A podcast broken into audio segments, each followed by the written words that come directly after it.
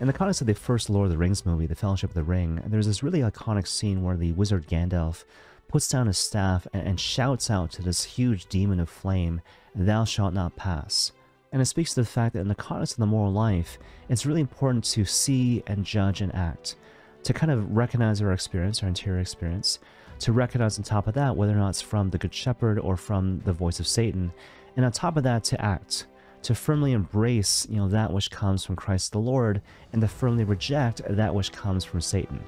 And so, with regards to temptation, to not be, you know, loosey goosey or willy nilly, but to be firm, to say to the devil, You shall not pass, I shall not give you even an inch.